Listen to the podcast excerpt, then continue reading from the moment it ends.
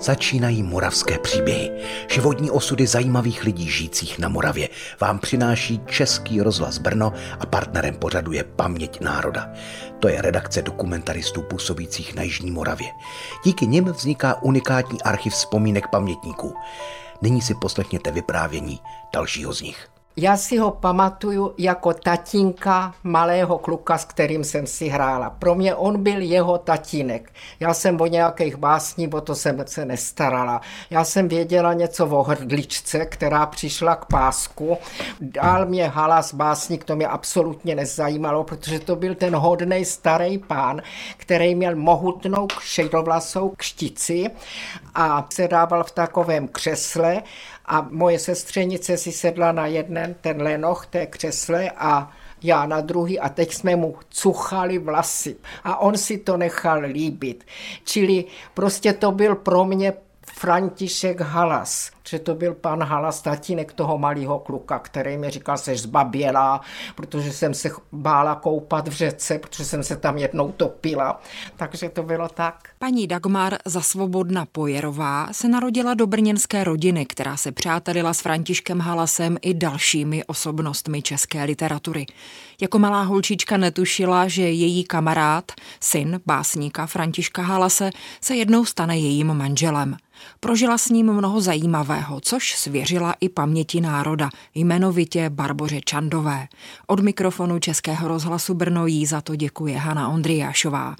Teď už se ale plně soustřeďme na vyprávění Dagmar Halasové, která vystudovala francouzštinu, rumunštinu a španělštinu na Brněnské filozofické fakultě a pracovala jako kustotka v Moravské galerii. Kvůli svému původu i přesvědčení byla v křížku s předlistopadovým režimem. Navíc pro Dominikány tajně překládala jeruzalemskou Bibli.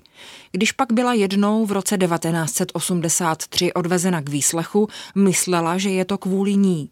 Důvodem však byly návštěvy u básníka Bohuslava Rejnka v Petrkově a styky s disentem. Můj tatínek ležel na přístrojích, byl po třech klinických smrtích, volá telefon, já jsem čekala, že budu volat nemocnice, jak mu je, protože maminka tam s ním byla a pořád vždycky volala mě ráno, jak, jaká byla noc a ta.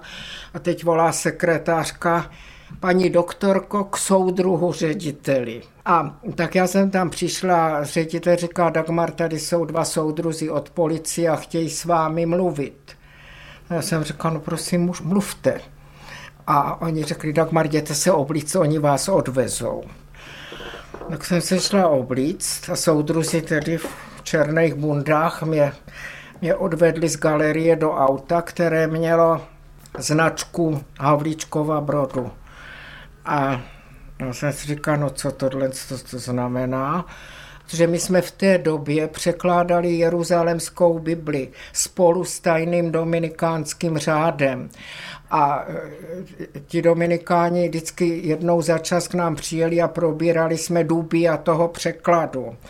A potom jsme toho jednoho z nich, toho tajného Dominikána, my jsme o tom jejich řádu moc nevěděli, protože o tom se nemluvilo, e, čímž byl Dominik Duka, odváželi do té čtvrti, kam je teď vezli ti policajti.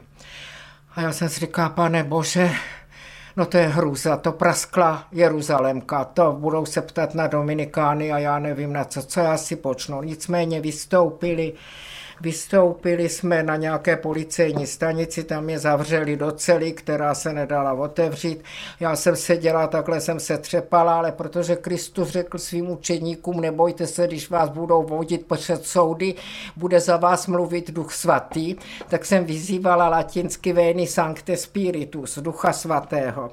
No a teď se otevřely dveře a začali mě vyslýchat, a jak jsou poroty na bienále a jak to a jak ono. Pak mě přesunuli do jiné místnosti na ten výslech a teď chtěli vědět, protože věděli, že my jezdíme do Petrkova, kdo tam jezdí, co tam jezdí, co tam dělá. Což mě absolutně nebavilo, kdo tam jezdí, co tam jezdí, co tam dělá. My jsme tam jezdili za dvěma syny lidí, které jsme znali, který jsme se znali celý věk, že o dvě rodiny. A já jsem se procházela zahradou a hledala jsem stíny minulosti a vzpomínky na Suzanne Renault a tady dlen toto. Čili o to, co tam druhé jezdí, to mě celkem bylo úplná, pardon, putna. A prostě teď oni chtěli vědět, jestli jsme tam neměli nějaké tiskoviny. Oni se zdržovali toho, aby vyslovili slovo samizdat. Já vím, že se tam válelo papíru tohoto druhu, že Květa, to byla žena toho jednoho Rejnkova syna, s tím odpalovala vždycky. Ale já jsem na to kašlala, protože mě to čestný slovo, a to říkám i teď po těch letech, čestný slovo nezajímalo. Asi jsem špatná vlastenka nebo něco takového. Prostě tohle mě nebavilo. Ale na toto oni útočili. Tadyhle toto furt, furt, furt. A já už jsem nevěděla, co odpovědět. A teď se vracím k tomu, co jsem říkala ze začátku ohledně slavného básníka Františka Halase, že pro mě to byl starý pán, kluk, jemu bylo 49, když umřel, tak se omlouvám všem lidem, kterým je tolik. Že, že prostě jsem jim řekla, víte co, víte co, já jsem strašný snob.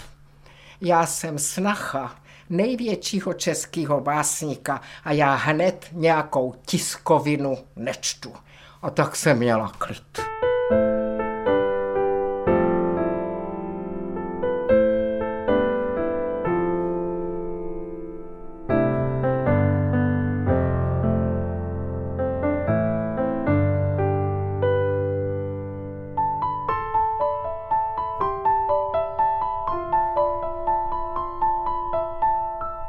Jak už zaznělo, životním dílem Dagmar Halasové se stal překlad Jeruzalemské Bible.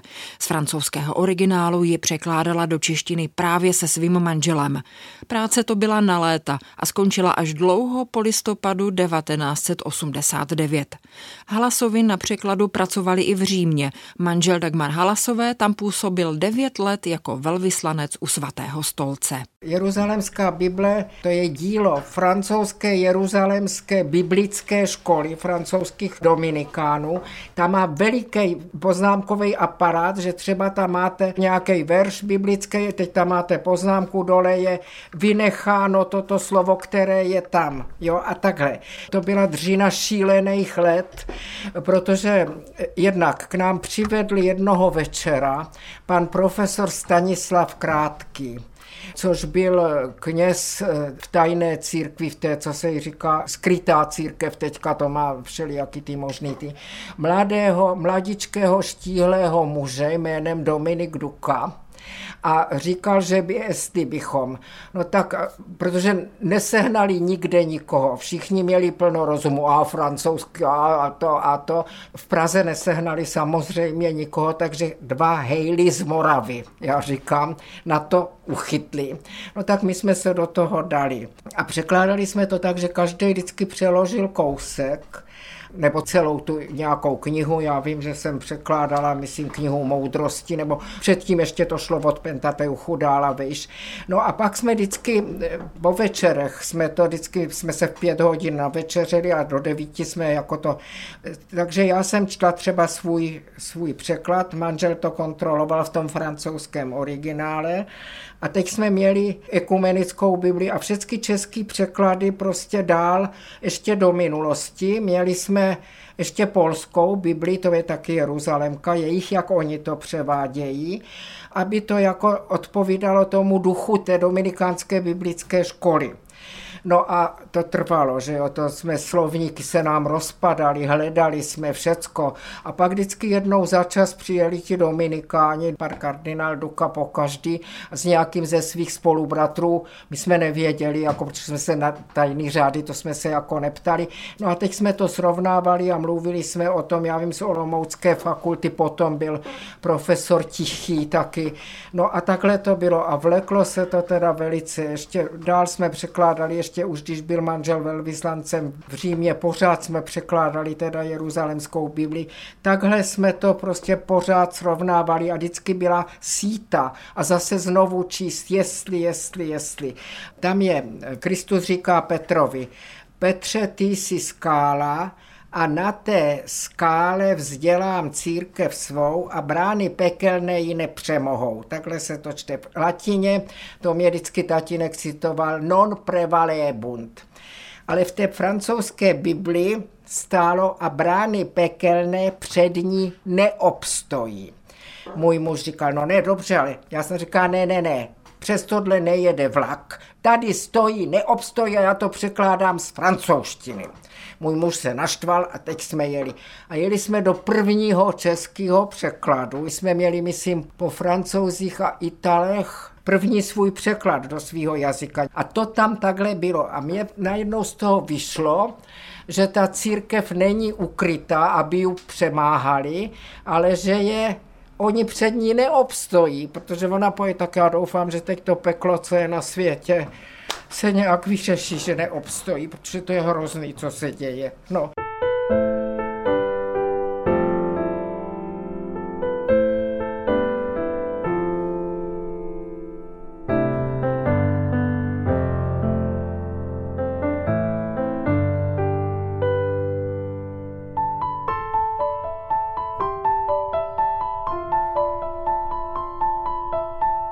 Když vyšel první výtisk svázaný, tak to bylo zrovna při návštěvě Benedikta XVI. Tehdy já vím, že v Brně, protože měla být tady ta velká bohoslužba v Brně, a tam byla nějaká komise na biskupství a domlouvali se, jako co se papežovi dá za dary a tak. A vatikánský protokol řekl nic, jenom protože vždycky mu nosili papežovi všelijaký ty broušený talíře a sklo a takovýhle věci. A že ne, že jenom se ponese chléb a víno a to. No ale den předtím, než byla v Brně tady tato bohoslužba, tak byl Benedikt XVI. v Praze ve španělském sále. My jsme byli pozvaní taky, to ještě nebyl arcibiskupem pražským nic, pan eh, biskup Duka Královéhradecký zařídil, že jsme mohli se setkat s papežem, abychom mu dali tu Bibli, že byla první. A byla v bílým tom a Čili jsme mu, když šel do toho sálu, zastoupili cestu, s ním šel prezident Klaus a jeho paní a odevzdali jsme mu tu Bibli. A teď on si vzpomněl, on byl totiž u nás na večeři, to já jsem ještě, eh, když byl ještě Ratzinger a tohle se organizovala, že, že jsme ho pozvali k nám na večeři eh, do, jako velvyslanec. Čili on si nás pamatoval. A tak jsme mu tu Bibli dávali a on jako, jako za to poděkoval druhý výtisk, který taky byl, jsme dali hlavě státu, že jo, to nejde takhle, to byla hlava státu, ať si myslí, kdo chce, co chce, demokraticky zvolená. Takže dostal pan prezident Klaus druhou Bibli, no a Benedikt XVI. nám dal, já jsem dostal, myslím, růženeček, nebo já nevím co, a jako hezky se s náma pozdravil, vzpomněl si na tu večeři a jako se, on tak důstojně kráčel, se odebral do toho španělského sálu, takže to bylo pro nás něco úžasného, že jsme mu to takhle mohli odevzdat. No, a protože ještě když byl na té večeři u nás, on mluvil dokonale francouzsky a tehdy, já už myslím, jsem to tady říkala, byla diplomatická řeč francouzština, tam mluvili všichni francouzsky. A on mluvil dokonale a když od nás odcházel, tak mě řekl v předsíni, madam, děkuji vám za vše, co děláte pro překlad Jeruzalemské Bible do češtiny. To já si pamatuju, tak co můžu chtít víc? Nic. A ještě jsme dostali řád Cyrila a Metodě jednou na, na Belehradě za to. Takže to, to bylo korunováno, to úsilí a všechno tohle. Jako autorka nebo spoluautorka je Dagmar Halasová podepsaná pod více než třemi desítkami svazků z oblasti beletrie, dějin umění a náboženské literatury. Sepsala také monografii věnovanou vzpomínanému Bohuslavu Rejnkovi i vlastní zážitky.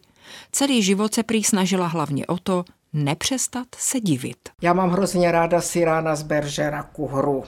A mám ráda i Roxanu, která teda jako letěla na krásný obličej Kristiána a pak si teda uvědomila, že Siráno, i když nebyl nějak extra pohlednej, že byl mnohem víc něco, ale to byla žena, která, když ji někdo vykládal, jste hezká, tak prostě mu v podstatě řekla, to já vím a co dál.